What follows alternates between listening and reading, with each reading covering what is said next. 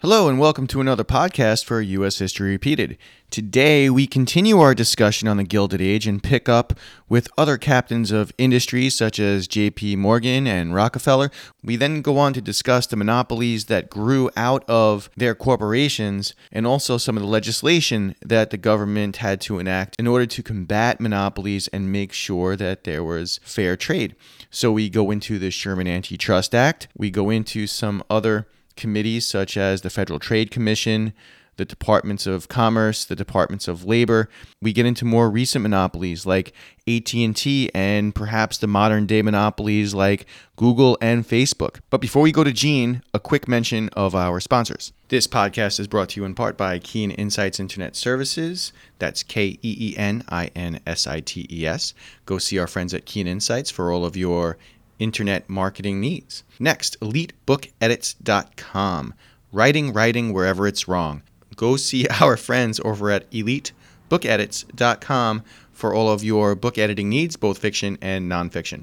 Lastly, a little plug for myself Immortals Revelations, now available for sale in Amazon and Kindle, as well as The Naughty List, Immortals Revelations is about two immortals, vampires, but they, they don't like that term, who decide they want to reveal themselves to the world, start filming a documentary, and then things start going wrong. And The Naughty List is a fun little Christmas romantic comedy about two individuals who have been independently working with Santa Claus to get people off of the naughty list. And then Santa kind of sets them on a path to meet, and it's a, a little fun romantic comedy. I hope you check it out. Thank you. Now, on to our resident history expert, Jean Anzanakis. Jeannie, take it away. So, this is a pretty big topic. So, when last we left off with Andrew Carnegie, and today we're going to pick up with JP Morgan. JP Morgan has a different story than Carnegie's. He grows up in a wealthy family and is afforded with just about every privilege possible for the time. His first job was at the New York branch of the firm his father worked for. Like Carnegie, he was also able to avoid fighting in the Civil War by paying for someone else to fight in his place. His father, Julius, is a man of great wealth and influence and is a partner in a European financial company, and he surrounds his son with successful men who are slightly older, have, you know, a little bit more experience, and can help to really sharpen his skills. They created a company known as Dabney Morgan and Co., and this company would grow into what would become Drexel Morgan and Co. in 1871, and then simply JP Morgan and Co. He invested heavily in the railroad industry, and he when he when he would take over a company he would demand a seat on the board. And this proved to be incredibly valuable for him. And we'll talk about this in later podcasts but it kind of put him in the know of what other businesses were doing and what was happening. And so he has these positions on boards of companies and that he owns stock in and it allowed him to kind of move the chess pieces and it put him in a position to direct the actions that companies would take he often settled disputes and helped to make deals between competitors. He owned a vast estate in upstate New York where he lived with his family. And my favorite, he bought a yacht to travel back and forth to New York City because who wants to take the subways, right? So there is the story that I love of Morgan using his yacht to help settle a dispute between the two biggest railroad executives. And he invited them aboard his yacht and then refused to bring them ashore until they agreed to his term. It's pretty gangster, right? You're on this boat, you're not getting off until you do what I want. It was a bold move, but it avoided a potential bankruptcy of the railroad industry, which would have destroyed the US economy at the time. His terms also benefited him tremendously as well. He wasn't satisfied with just running railroads and financing major deals. He set his eyes on the steel industry. And as we discussed earlier, he created the country's first billion dollar company after he purchased Carnegie's steel company and renamed it US Steel. Now, John D. Rockefeller, he started early. There's a story how at the age of seven, he raised turkeys and sold them for a profit. He is known for being one of the richest men in history. He also has a very interesting story. His father was a traveling merchant and had all sorts of other women that he had children with, and he would bring them back home thinking they, you know, they would all live happily under the same roof. I'm sure that did not work out well for him. John Rockefeller had to go to work as a child in order to help bring in money for the family. And he had a number of odd jobs. He worked as a food clerk, he saved his money, he worked hard, and he listened to how every aspect of the business worked. He soon owned his own food company, and he did well. But it was when he invested in the oil business that his wealth and his business really flourished. In 1859, when oil was discovered in the United States, it opened a new emerging market. He quickly realized that the real money in the oil industry was in refining oil. New technologies not only allowed him to sell the oil, but also the byproducts. We're talking things like paraffin wax, tar, even Vaseline, right? He wanted to make money wherever he could. He goes on to own a majority of the refineries in Ohio and would control 90% of the oil production in the United States. Now, how did he go about creating that monopoly? Rockefeller built his oil empire differently than Carnegie built his monopoly over the steel industry. I mentioned how he controlled 90% of oil production in the United States through purchasing competitors or drastically cutting prices to force competitors to close down. He soon became one of the only shows in town. Once he seized control over the market, he was able to raise prices. He moved his company to another state to avoid antitrust laws. So, just as a horizontal line goes across from left to right, Rockefeller got control over oil company after oil company after oil company.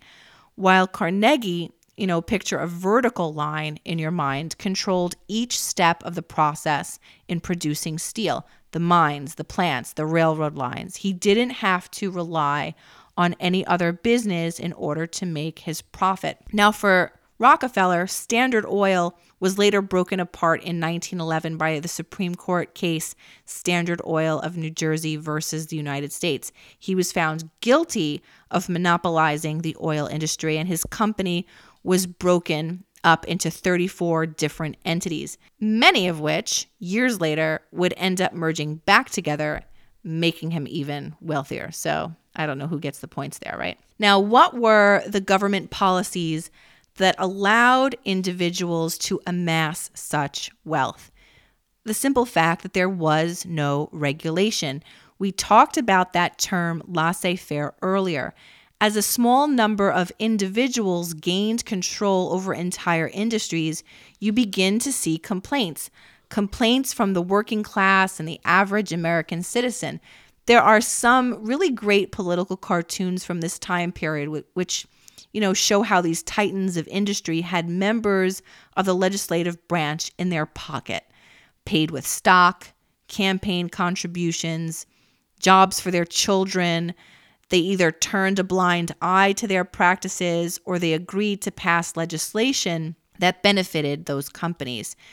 As the uproar in American society increased, the federal government had to act. It will not be until the progressive era which we'll discuss in a later podcast, that necessary changes like child labor laws and the rise of labor unions will help to change all of these dangerous and terrible conditions that the American worker has as their reality. Unions at this point are being stamped out as much as possible. And the Supreme Court was targeting unions as being a detriment to the ability of an individual to negotiate a fair contract with their employer. Congress has the right to regulate trade, not only with foreign governments, but also trade amongst the states. So in 1887, the federal government began to regulate interstate trade through the ICC, which is the Interstate Commerce Commission. At first, it was solely tasked to regulate the railroad industry, and additional laws would be needed to enforce regulations over the industry, and the ICC would go on to regulate other entities. President Theodore Roosevelt, when he became president in 1901, went after monopolies, but not all of them. He became known as a trust buster. As anger increased over the practices of some monopolies, And not just prices, but also the ways in which these businesses treated their workers. These big businesses were able to buy influence within the government. And we talked about that a bit earlier. The government needed to act. The passage of the Sherman Antitrust Act in 1890, which was named after U.S. Senator John Sherman from Ohio, who was also at one point Secretary of the Treasury and also Secretary of State at another, not at the same time. With this law, the government hoped to break apart bad monopolies that sought to dominate a particular market. The law also allowed for the targeting of unions, as they were seen as a trust and as a way to limit competition within an industry. The act did a number of things. It restricted the ability of a company to monopolize an industry. And two, it prevented the creation of anti competitive agreements. And this allowed for companies to be sued for violating the, the rules stipulated by the law. And those lawsuits were able to come from either private parties or the government. So there was this whole notion of let there be competition, but let it be fair. The 1890 law wasn't enough. Additional laws would, you know, be needed to be passed to get rid of loopholes. In 1914, for example, the Clayton Antitrust Act was passed, and it singled out certain business practices as being illegal. Things like price fixing, um, you know, targeting discriminatory shipping agreements. And in addition to a variety of laws, a number of different agencies were created as well. In 1903, President Teddy Roosevelt created a number of government agencies to act as an overseer for big business to gather data that would help to break down monopolies, but also protect the American worker and the ability to earn a living wage. The Bureau of Corporations was created, and its sole purpose was to gather data on both industry and government policy and to be able to provide the president or members of Congress with reports as it saw fit, as, as the information was needed. If you want more information on that, you can actually go to the FTC.org in order to learn more. The FTC is the Federal Trade Commission and it replaced the Bureau of Corporations in 1914. Its mission is to protect the American consumer and to promote competition and innovation in the United States economy. They are the ones who investigate the news of unfair business practices and bring lawsuits against individuals and companies who break the law. And they monitor and they review various you know, mergers, especially the mergers that have the potential to create monopolies over an industry. The Department of Commerce and Labor was created in 1903, and eventually in 1914, that department was split into two different departments, how it remains today, although, you know, eventually it becomes a cabinet level position and it becomes, you know, a separate Department of Commerce and a Department of Labor. Each of these departments has a number of different agencies that help the secretaries of commerce and the secretary of labor carry out the mission of their respective departments. One thing I do want to talk about is something called the Pujo Committee, and it was in 1912, and they went after J.P. Morgan and other bankers, especially on Wall Street. And there were debates on whether or not the federal government had the right to tax income. And, and those debates had kind of gone on and off since the start of the Civil War the Supreme Court had overturned a graduated income tax law. And so the thought was, well, you know, let's try a constitutional amendment, thinking that would be really tough. That process is lengthy. And honestly, most people never thought states would approve or ratify the amendment. Well, they did. And income has been taxed ever since. When we talk about the progressive era, we'll get a little bit more into the 16th Amendment, which is the graduated income tax. The Federal Trade Commission was also a byproduct of the Pujo Committee. Now, I want to talk a little bit about modern day monopolies. AT&T is a great example or a more recent example of a monopoly. Most people today, well in fact all people today have cell phones, especially smartphones. I know I'm always on the hunt for a better carrier option and to lower my bill and to improve my service. Imagine if there was only one major provider.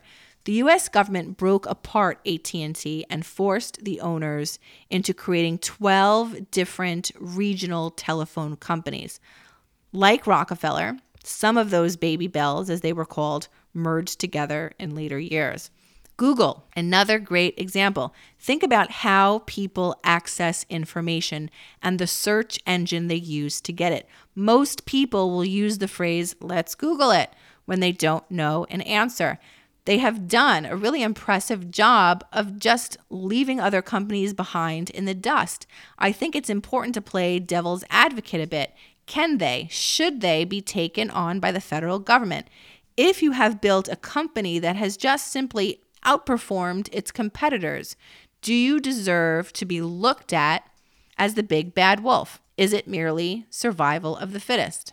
Well, you bring up a few companies there. You bring up AT&T, which was found to be a monopoly, and they broke up AT&T into three areas: uh, phone service, phone equipment, and Yellow Pages. So back in the day, you had paid a lot of money for a long distance call. You were probably renting your phone. People were renting. I, I still remember finding my when my parents had their phone bill. Uh, I was probably like 25, 30 years old, and they were paying five bucks a month for their phones. And I was like, "What's this?"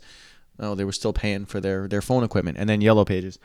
The um, the Google question is a better one. It's a little bit more modern day, but you have other search engines, but Google seems to have the market cornered. It's really when they have a problem, when they do things like you know they're controlling the rates at which people get paid for advertising on their sites by opting into their network, or they are controlling who can get income from their own content on YouTube. You're, you're getting down to the point there where maybe it's a little bit of a problem, but I think that's that's something for another day. But yeah, I see that I see the problem. Facebook can be held to task too. All of these big tech companies are controlling more and they have more influence over government. Maybe government should have a little bit of influence on them, but we have those rules. I remember Microsoft going down that road too. It's funny you bring up Microsoft. I once went to a conference led by Joel Klein, who and who who is a lawyer for kind of famously bringing down Microsoft, and the whole time he's giving his you know spiel, all I could I couldn't stop laughing because behind him was a Microsoft sign the whole time. Like the man who brought down Microsoft, here he was using it. And you also mentioned Facebook. Facebook, you know, many people argue that Facebook is a modern day monopoly. It bought four out of five of the most widely used social media platforms. When you think about how most people communicate, most people get their news, or even how businesses advertise, Facebook ranks at the top of those areas.